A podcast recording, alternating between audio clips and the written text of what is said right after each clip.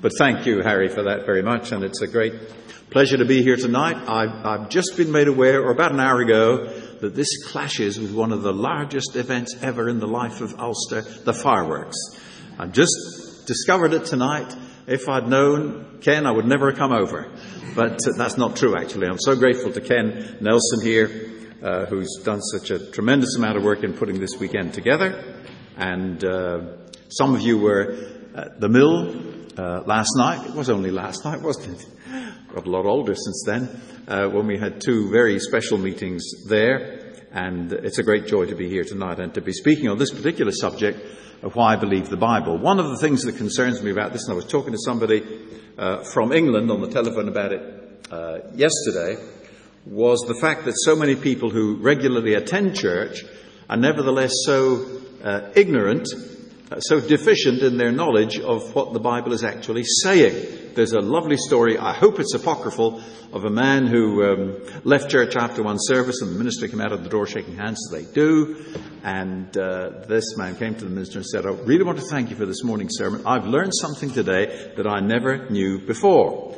And the minister said, Well, what was that? He said, I never knew that Dan and Beersheba were two cities. I thought they were husband and wife, like, like Sodom and Gomorrah. So it shows you that his knowledge of the Bible wasn't exactly spot on.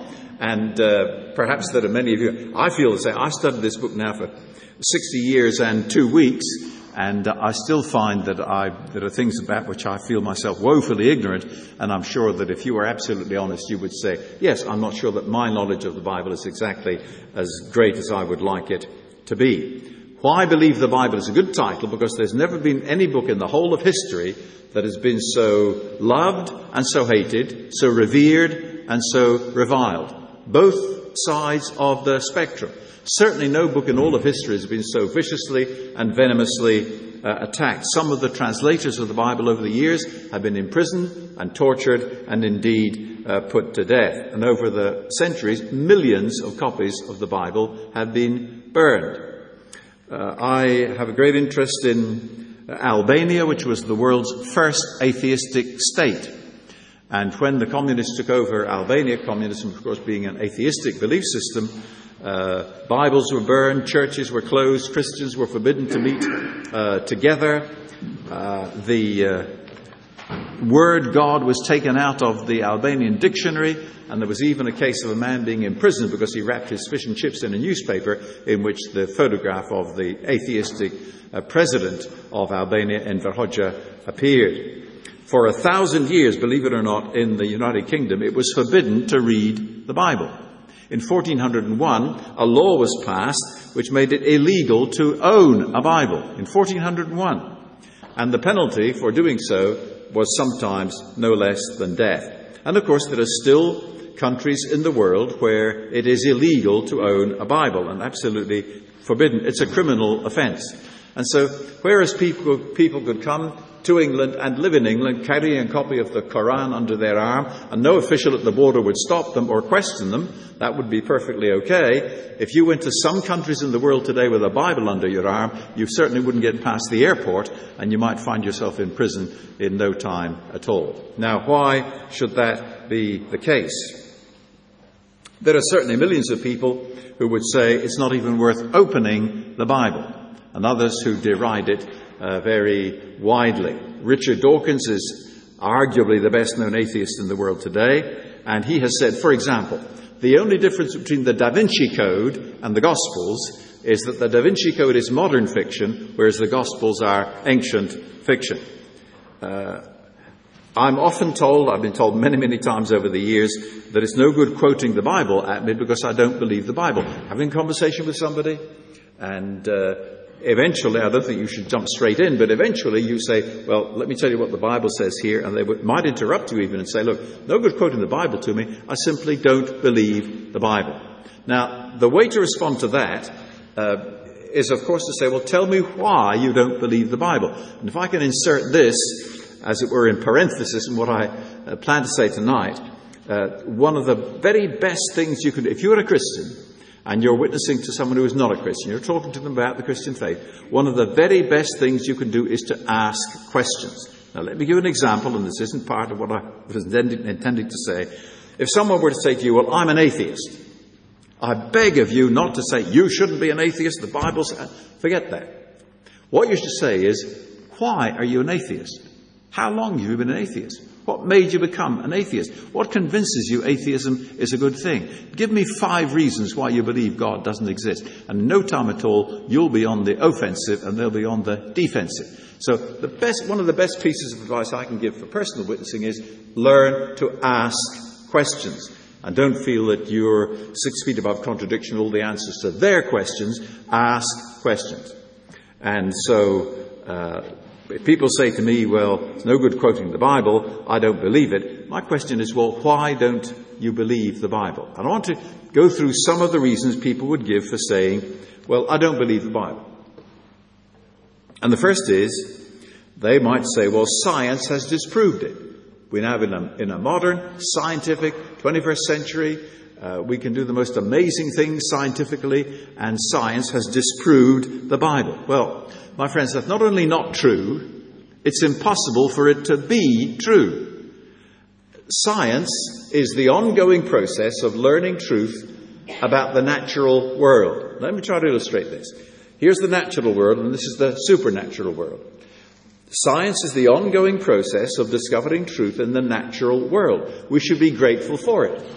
The more science we have, the better. The better scientists we have, the better. And the better science we have, the better. But it's a, it's a process. It's not a finished product. And uh, you would be able to quote, perhaps as well as I can, instances where uh, science has said, and that's a great phrase, science says, uh, whatever, and then 10 years later, 20 years, 50 years later, said, no, science now says, and what was said 10, 20, 50 years earlier is now laid aside, and we're told, no, that's not actually the case. This is now what science says. And to say that science has disproved the Bible uh, is simply nonsense. And the reason is it can't reach into the supernatural. Let me give you an illustration that turns things the other way around. If you were crossing the Atlantic uh, in an ocean liner, and in the middle of the night, you couldn't sleep and you said, Well, I'm going to take a torch and walk up onto the deck and just have a wander around. And you do. And then at some point you say, I wonder what the bed of the Atlantic Ocean looks like. So you switch your torch on, lean over the rail, and look down. Now you cannot see the bed of the Atlantic Ocean. That doesn't mean it's not there. It means that your torch doesn't have the reach. It cannot reach that far. So let me illustrate again. Science cannot reach that far. It cannot reach the supernatural. It is, in other words, it has limitations. In 1861, the French Academy of Science, uh, one of the most prestigious scientific organizations of its day, listed 51 scientific, quote, facts, unquote, that showed the Bible could not be trusted. Today, and I'm only talking uh, back in 1861, today, Modern science says that every one of those 51, quote, facts, unquote, is in fact wrong. They are not facts at all. And the Bible remains exactly as it always has. Sir Isaac Newton would be acknowledged by many people as the father of modern science. And Sir Isaac Newton said this, and I quote, that the Bible is a rock from which all the hammers of criticism have never chipped a single fragment. So a person who says science has disproved the Bible is really talking nonsense of the highest order. Doesn't even understand, I think, what science is, and let alone being able to prove the point he's trying to make. Secondly, there are those who would say, well, the Bible is irrelevant and out of date. And I hear it all the time, and it's so easy to say, well, the Bible's an old book, even if it comes in a very modern uh, binding. You know, the most recent parts were written 2,000 years ago, and we're in the 21st century now. It's, it's out of date and irrelevant. Is that the case? Is it really out of date? It's old, sure, but is it out of date and irrelevant? For example, it has a great deal to say, directly or indirectly, about marriage and divorce and remarriage and the breakdown of personal relationships and alcoholism and substance abuse and stress and depression. Are those things irrelevant today? Do you know of nobody who is affected by some of those things and some by more than one? It has a great deal to say about uh, damaging emotions such as anger and guilt and fear and doubt and anxiety. Those things irrelevant today. Don't we know of people who are affected by those things? It has a, a great deal to say also. It condemns dishonesty, immorality, arrogance, greed, selfishness, and obscenity. Those things irrelevant today. Don't we know situations in which those have a very large part to play? It addresses issues such as violence and murder and racism and war and natural disasters all over the world. That an irrelevant subject today? Is nobody affected or interested in those subjects today? It sets out very clear principles that relate to subjects such as abortion, euthanasia, homosexuality, human cloning, and other forms of genetic engineering. Are those irrelevant subjects today when in the UK alone we kill hundreds of unborn babies every day? It has a great deal of teaching on how to uh, establish stable family life, the proper enjoyment of sex, employers and employees' responsibilities, social justice, business integrity, and personal finances. Are those things irrelevant today? Is nobody affected by those issues or touched by them uh, today? It teaches how to cope with poverty and sickness and rejection and loneliness and pain and bereavement and other personal traumas. None of those things relevant in the 21st century. And to quote directly, it also points the way to experience love, joy, patience, goodness, faithfulness, gentleness, and self control. Those things irrelevant today? Would we not all benefit by experiencing those today? It talks about animal welfare and the care of the environment. It tells us about our duty to help the bereaved, the sick, the disabled, the poor, the homeless, and the dispossessed, especially when those in need are widows and orphans. Nothing could be more relevant in the social climate in which we live today. Uh, it has one chapter alone, tucked way back towards the beginning of the Old Testament. And believe it or not, in this one chapter, Deuteronomy 22, it deals with these subjects lost property, neighborliness, transvestism, ecology, health and safety, agriculture and horticulture, marriage relationships, adultery, and rape.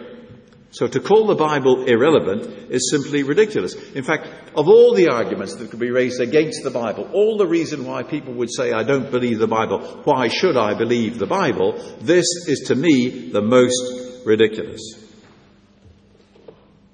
And then there are those who would say, well, it's full of mistakes. Now that's something you may have heard, and you may yet hear if you haven't heard it already. Uh, well, why should I read the Bible? It's full of mistakes. Now, remember my, my this is a Blanchard law. When somebody says that, you, you ask a question. You're going to say, if it's full of mistakes, show me a dozen. I promise you they'll be on the back foot immediately. Because the chances are, it's almost certain, in fact, they've never read the Bible from cover to cover. And what they've remembered, they've forgotten. And they cannot put their finger on a dozen mistakes. But you see, if it's full, if they were to say, well, I've found one mistake in it, that's a different matter. They may be able to point out something that they say is a mistake. Now you've got to have studied the Bible well enough to be able to show that they're wrong, but that's another matter. But if they say it's full of mistakes, you say, well, look, it's full, just show me a dozen. There must be thousands. I assume you're saying there are thousands. You show me uh, a dozen. For example, uh, historically, the Bible is not a history book, but it does have a great deal of history in it. And there's not a single historical statement in the Bible that has been proved to be wrong. Let me give you a, a, really striking example from history. A man called Sir William Ramsay, one of the world's greatest ever archaeologists. He was trained in a liberal school in Germany uh, to believe that the Bible really couldn't be trusted. The New Testament was largely mythology. And for example, the book of Acts was not written by Luke which it clearly says uh, that it was. And so he is brought up, taught and trained. Look, you can't trust the New Testament as history. Uh, for example, the book of Acts was not written by Luke, although it says it was written by Luke and so forth. Well, in the course of his training, he went out to the Middle East and did a great deal of field work And as he did this and made certain discoveries, he gradually began to see that he'd been fed a can of worms. That this wasn't, in fact, the case. And I'll give you one illustration of what I mean. Uh, Luke says at one point, and I won't name the town or the place, that this particular town is, and I'll use a phrase with which we're familiar here in the UK, this town is in that county. And he was taught and took it all in, but we know that that town is not in that county, it's in that county. Therefore, Luke was wrong. And once you find that kind of error in a, in a writer, supposedly writing history, I can see why you wouldn't trust anything he's written. So Luke says it's in that county. We know it's not. Therefore, Luke is wrong. Therefore, he can't be trusted. Let's move on. However, the more they delved and discovered and looked at records, they discovered that what happened was the counties were changed after Luke had written the book of Acts. And that in fact, when Luke wrote the book of Acts, that town was in that county. So Luke was absolutely correct after all. And Ramsay, to his great credit, changed his mind. And he discovered that Luke was so meticulously accurate that he said, and I quote him, Luke should be placed among the, along with the very greatest of historians. Oh, and talking of history, one of the remarkable things about the Bible is that it, great, it writes a great deal of history hundreds of years before those events happened. We call it, of course, prophecy. And there's a great deal of prophecy in the Bible, a, a huge amount of prophecy, whereas, uh, it, well, in fact, 30% of the Bible is prophecy. And incidentally, there's not a single prophecy in the Quran if you wanted to compare the two. And so many of those uh, prophecies, hundreds of them in the Old Testament, have, uh, most of those have been already fulfilled to the letter, and none of them can we set aside and say that hasn't come about because, of course, we've not yet reached the end of history. And not one of those prophecies has been true, proved to be false. For example, there are scores of prophecy about the person of Jesus Christ. And they tell us so much about him. For example, the town in which Messiah, the promised deliverer, was to be born was Bethlehem. But there are two Bethlehems. And the Old Testament and the New Testament together get it exactly right. It was Bethlehem Ephratah was the town in which Jesus was born. It speaks about his lifestyle. It speaks about his social status. It speaks about the words that he was to say. It speaks about both his popularity and then his, the, exactly the reverse, his unpopularity. It speaks about his death, the very way that he's going to be executed, which a way that was unknown at the time the prophecy was made. It even spoke of the company that he would be keeping when he was executed, and it even said that he would rise again from the dead. Now, I remember being in a school in the north of England on one occasion. It was a girls' school, I have to say that, ladies, it just happens to be the truth. And uh, there was uh, one girl there who had a reputation, apparently, for um, attacking or criticizing visiting speakers, and I was a visiting speaker. And I had spoken, as far as I recall, the subject was the person of Jesus Christ. And uh, I asked if there were any questions or comments. She stood up and said, Well, I mean, he was a very smart guy. And he knew his Old Testament and these prophecies about Messiah. And so he deliberately went about to fulfill those prophecies. So he went to certain places and he said certain things and he got in some of the trouble with the authorities so that he was going to be executed and on and on and on. And so she sat down with a great satisfied smirk on her face and said, So there we are. He wasn't Messiah. He just knew what Messiah was going to be like, the things he was going to do. So he went around and did them and then everybody believed he was the Messiah. And I kidded her for a little bit and said, That's very interesting. Hmm. That really is, you obviously thought about that very carefully. Could I just say one thing? Um, it's prophesied that Jesus would be born of a virgin. Can you tell me how he arranged that? And uh, she was smart enough to keep her mouth shut and not to say another word. So, to say that the Bible's full of mistakes is simply nonsense. And then, fourthly, people would say, well, it's too negative. You know, thou shalt not, thou shalt not, thou shalt not. It's very interesting when people want to criticize the Bible, they lapse into 17th century language. Uh, that's just another way of making it sound old fashioned. Uh, but even if they use modern language say, it's full of you shall not do this, you shall not do that, and we want something positive and constructive in our lives. Well, I would have to confess that eight of the Ten Commandments begin with, thou shalt not, or you shall not. My question would be this, what's wrong with that? Imagine that you are sick, you have symptoms you don't like very much, you go to the doctor, and he says, Well, I'm glad you've came because I've got some bad news for you, but I've also got some good news. The bad news is you do have a very rare and very dangerous disease. And untreated, it would kill you. But, would you believe uh, some medication has just been discovered, and you can now take this medication, and you take it faithfully and as directed, and you will be completely healed. So he writes out the prescription, you go to the chemist, and you get your little bottle of pills, and it says that there are 30 pills here. Uh, you must stay, you must do no work for 30 days, and you must take one per day for 30 days, and you will be healed. And then in large letters, do not exceed the stated dose. That's very negative. Do not exceed the stated dose. And you're such an important person. And the work can't possibly do without you. And the thought of you being away from work for 30 days, the whole company would collapse. And so you say, well, I'll tell you what, if 30 pills are going to cure me, I'll just take them all now. So you get a big glass of water and you take the 30 pills and swallow the lot. And they bury you next week. What's wrong with saying, do not do this? The reason pills say, do not do that is it's for your good that they're saying, do not. So there's nothing wrong about negative. There's a difference between negative and positive. Of course there is. I'm not stupid. Um, but there's nothing wrong with saying do not if do not prevents you from doing something that would be harmful. For example, the Ten Commandments. You shall not murder. That's very negative, isn't it? But it preserves human life.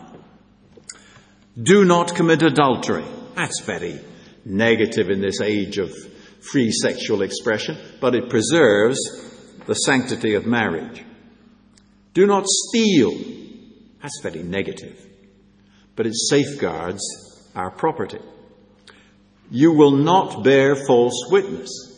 That's very negative, but it safeguards personal reputations. And in any case, the Bible has just as many do this, do that, do the other thing, as it has do not do this, do not do that, and do not do the other thing. And here's the point that governs them both. When God says in His Word, do not do something, it's because if you do it, it will harm you. And when God says do something, it's because doing it will benefit you. So I, just don't get the argument at all. Uh, because the Bible has a lot of do not do this, well, then uh, it's just so negative, I don't want anything to do with it. It would affect my life badly. All that God says in His Word, negative and positive, is there to help us to lead fuller and richer and better lives. And here's a fifth.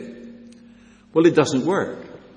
I mean, it's just, so old fashioned and out of date. It doesn't apply in today's fast moving modern society. It simply doesn't work.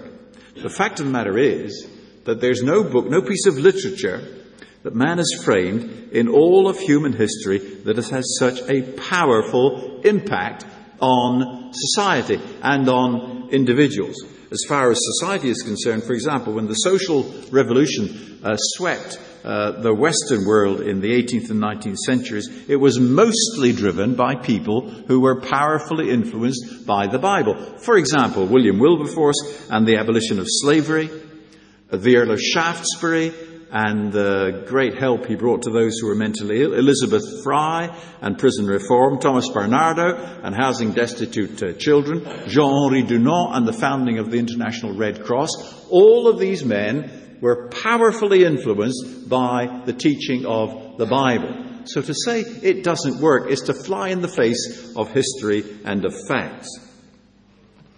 And listen to this too, going right back to speaking of individuals now from the pages of the New Testament. Paul writes one of his letters to a church at uh, Corinth. And they were a pretty mixed bunch. The church at Corinth had its problems, just as I guess every church, if it's honest, has certain problems, because, uh, you know, the, the Christian church isn't a finishing school, it's a hospital for patients who know that in themselves mm, they're all sick and they need help. And so Paul wrote to the church at uh, Corinth, and in the course of it, he said this don't you know that the wicked will not inherit the kingdom of God? So, incidentally, Paul, therefore, wasn't what we call a universalist. A universalist is someone who says, well, you know, above all, and I was saying this in the middle last night, God is love. And it really, at the end of the day, it really doesn't matter how we live and what we believe and how we behave. At the end of the day, God's love will overcome everything else and He'll sweep His arms around the whole of humanity and gather us all into heaven and we all live happily ever after. Well, Paul didn't believe that nonsense. And he said, Don't you know that the wicked will not inherit the kingdom of God? Don't be deceived. Neither, and listen to the list, neither the sexually immoral, nor idolaters, nor adulterers, nor male prostitutes, nor homosexual offenders, nor thieves, nor the greedy, nor drunkards, nor slanderers, nor swindlers will inherit the kingdom of God. So he lays that down very clearly. But listen to the next words. And that is what some of you were. He looked out on the congregation at Corinth and said, Some of you are thieves and greedy and drunkards and slanderers and swindlers and immoral and adulterers and all the rest of it, but you've changed. Something has happened to you. But you were washed, you were sanctified, you were justified in the name of the Lord Jesus Christ and by the Spirit of our God. So to say the Bible doesn't work is simply nonsense. And we don't have to look back to the 18th century or go right back to the New Testament, but there are millions, and I don't exaggerate, millions of people in the world today who would add their testimony to the Bible's testimony that its influence has made them better husbands, better wives, better parents, better children, better employees, better employers, better friends, better people. I have met in the course of 52 years now in, in full time Christian ministry thousands upon thousands upon thousands of people who have given me their testimony that God has changed their lives through the teaching of the Word of God. And you will know, having come through the troubles in this part of the world, you have met people, you may have, I certainly have, those whose hands were stained with blood and who are now among the most godly and upright people in our society. Say the Bible doesn't work is nonsense. Let me tell you this very remarkable story.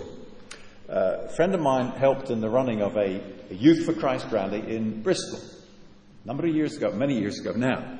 Um, at one Saturday night rally, there was a young man came in with a bottle of beer in each pocket and the contents of several other bottles already inside him, uh, trying to make a nuisance of himself. Uh, but he was quietened down, and eventually the, the rally went on. And at the end of the rally, my friend, who was the organizer of it, was the last of the group uh, running the rally to leave. And as he did so, he found this man sitting on the steps out there of the Colston Hall in Bristol. And so he sat down and talked to him. And the man seemed to have sobered up and to have been listening very carefully to what was going on in the rally. And they talked for a very long time, and my friend left the man feeling in his own heart, now we can make mistakes about this, but he would have left saying, I really think this man has become a Christian. Now, it's dangerous to go around proclaiming there and then, this man has become a Christian. Better to wait and see what happens afterwards and see whether it's genuine. However, so he left him feeling, feeling in his own heart, I really do think this man has changed. Well, the man concerned got up and walked down to the square at Bristol and put his key in the door of his car to drive it home and suddenly thought, I mustn't do this. I haven't paid my car tax. Now, he didn't believe in car tax, so he never paid it. All I know is, if I didn't pay my tax, 24 hours later, I'd have half the police force of Surrey on my tail. Um, but he just didn't believe, never did. And he said, that would be illegal. As a Christian, I can't drive that car. So he walked home. Long way home. Got home very late. His wife was already in bed. He woke her up and said, um, I need a suit. I need, where's my best suit? And she said, What in the wide? Do you know what time it is? What do you want a suit for? He said, I'm going to church in the morning. She said, You've been drinking. He said, Yes, I've been drinking and I'm sober and I'm going to church in the morning. Where's my suit? Got the suit out and he said, I need a shirt. I need a clean shirt. Make sure I've got a clean shirt for the morning. So, bless her heart, she got a clean shirt for him. He said, I need a tie. So, you know, this wasn't a story that happened last week. Um, I need a tie. The only tie they could find was one with a naked woman on the front. He said, That'll do. And so the next morning he got up, put on his suit, his clean shirt, and the naked woman draped across his tie, and went out and waited for a bus. Got on the bus, looked left and right until he saw Evangelical Church, got out and went inside. It was a brethren assembly. And four of the elders died immediately. No, I've just added that bit. But anyway, and there it was. When I met him, he was an evangelist. God had called him to spend the whole of his life in preaching the gospel. And if you had said to him, and see, the great thing is, I don't know who you are tonight. You're not wearing labels saying, I'm a Christian, I'm thinking of becoming a Christian, I'm a skeptic, I don't really believe the Bible. You may be any one of those things, and I haven't, I don't know, and I couldn't care less. But you may be thinking, it really, it doesn't work. You ask this man whether it worked or not, and you would be ashamed at the answer he was able to give you. Of course it works. And nothing else works like it. There's not a government that can do that for you, not a philosophy that can do that for you, there's not a religion who can do that for you. Only the Lord Jesus Christ can, through the teaching of God's Word. And there's never been a book in all of history that has had such a powerful impact for good in the lives of millions of people all over the world. Nor should that surprise us. Because this book makes the claim that no other book can make in the same credible way that it is the living and enduring Word of God. And again, if you're here on the fringes of Christian things, maybe, or just here out of interest because the title was one that intrigued you, you may say, well, look, what actually, in a nutshell, is the message of this book? It's actually a library, as most of you will know. It's actually 66 books, 39 in the Old Testament, 27 in the New, written by different people. Uh, it has nearly 1,200 chapters and 31,000 verses. And incidentally, the chapters and the verses weren't put there to begin with. They were added later by editors. Some of them are very helpful, and some of them were obviously put in on a Friday afternoon or when the editor had an argument with his wife. But that's neither here nor there. Um, but that's how big it is. And if you say, well, what is the central, what is the message of the Bible in one sentence? Here is an interesting thing, and it's a fluke. It happens that the central message, in the, counted all 31,000 verses, the middle verse is Psalm 118 and verse 8. Now that's a fluke. That was just decided by editors. They said, right, we'll call this verse 8. Let me tell you what it says. It is better to take refuge in the Lord than to trust in man. If you were to say to me, John, what's the, what's the message of the Bible? That's one of the ways I could answer you with that one sentence. It is better to take refuge in the Lord than to trust in man. Now, there are two things there, and, uh, or the first is negative and the second is positive. And uh, so let me take them in that order. And the first thing it says is man's a failure. The psalm was written at a time when the writer and his people were surrounded by enemies.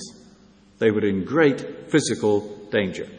And they realized that left to themselves, and they tried everything they knew, they just could not escape. They were utterly failures and were in great danger as a result. And the Bible says that about us as a whole, mankind as a whole. And this is to go back on something I was saying at the mill last night. God was created in, sorry, excuse me, man was created in the image of God. He was created perfect. And then sin came into the world, and like a fatal disease, it swept through the whole of the human race and has been transmitted down through countless generations. So that the Bible's verdict on all of humanity is this all have sinned and fall short of the glory of God. Now, there are two tenses in that sentence, and this won't be too difficult, I promise. All have sinned is in the past tense. So you have sinned, every one of you individually. I have sinned. The best person you know has sinned. The finest person in the world has sinned. That's in the past tense. We've got previous. Every one of us. This past week could be bad enough. But we've got previous. All of us have sinned. Not one of us has kept God's law perfectly. Right. The rest of the sentence is in the present tense. All have sinned, and I'll elaborate just to show you how, well, the tense works out. All have sinned, and we continue to come short of the glory of God. We do. The very best thing you did today falls short of the glory of God. Nothing you have ever done in your life was so good, so wonderful, so beautiful, so generous, so kind, so thoughtful, so humble that you could say, God couldn't have done better than that. So all of us have sinned. That's our record. And we do fall short of the glory of God. Now that puts us in big trouble. Because God, as I was saying again last night, uh, God has zero tolerance of sin, and therefore God is righteously angry, doesn't, hasn't blown his top, hasn't gone over the top, uh, isn't lost in a fearsome, unjustified rage, but God is righteously angry at sinners and at sin. And if we continue as we are, left to ourselves, we will face God's eternal judgment. We will appear before a holy God who has said that nothing unclean can enter the kingdom of heaven. And it's no good trusting in our religion or our respectability or our record or anything at all. Because in the Bible's language is pretty straightforward, pretty basic stuff here. All our righteousnesses are like filthy rags. So the very best things that we've ever done, if we present them to God and say, well, that should get me in, surely, it's as if we presented him with an oily, dirty, filthy rag and said, is that good enough? If you were called to give account to God today, where would you stand? If this were to be your last day of life on earth, and you were to stand before a God who knows everything that you've thought, said, and done, has said that no unclean thing will ever enter heaven, what would your chances be? What about your pride, or your dishonesty, or your impure thoughts, or your greed, or your envy, or your critical spirit?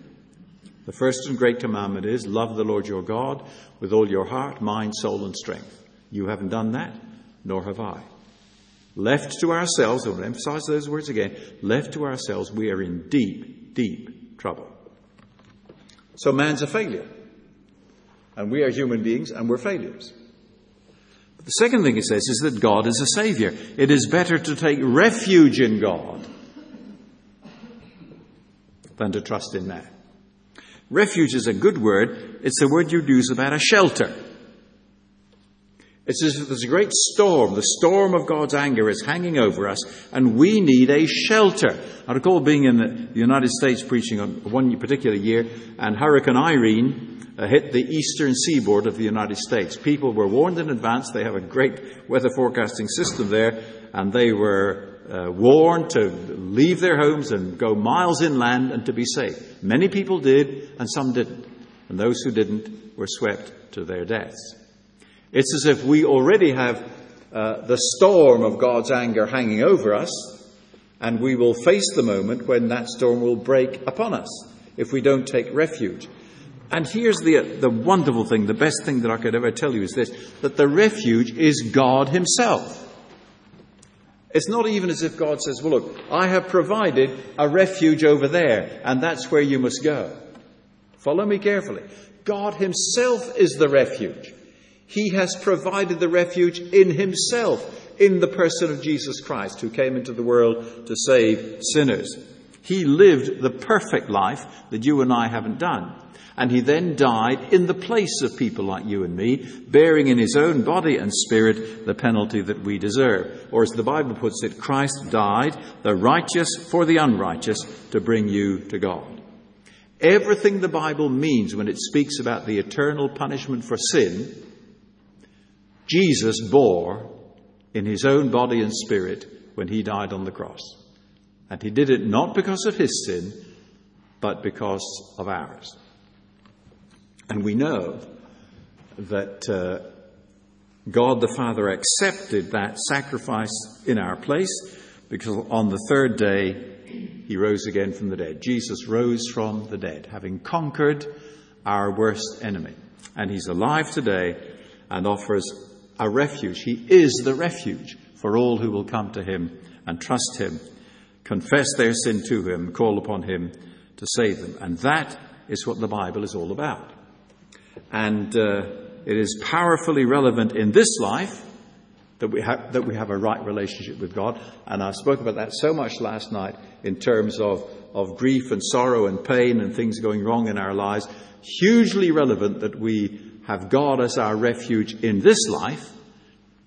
And of course, powerfully and eternally relevant that we have Him for our refuge in the life to come. I spoke last night about the death of my wife, and I've been reminded of that uh, today. If you were to go to Epsom Cemetery, about three miles from where I live, at the very top of the cemetery is uh, the grave in which my wife's body lies, and where mine will also relatively soon lie.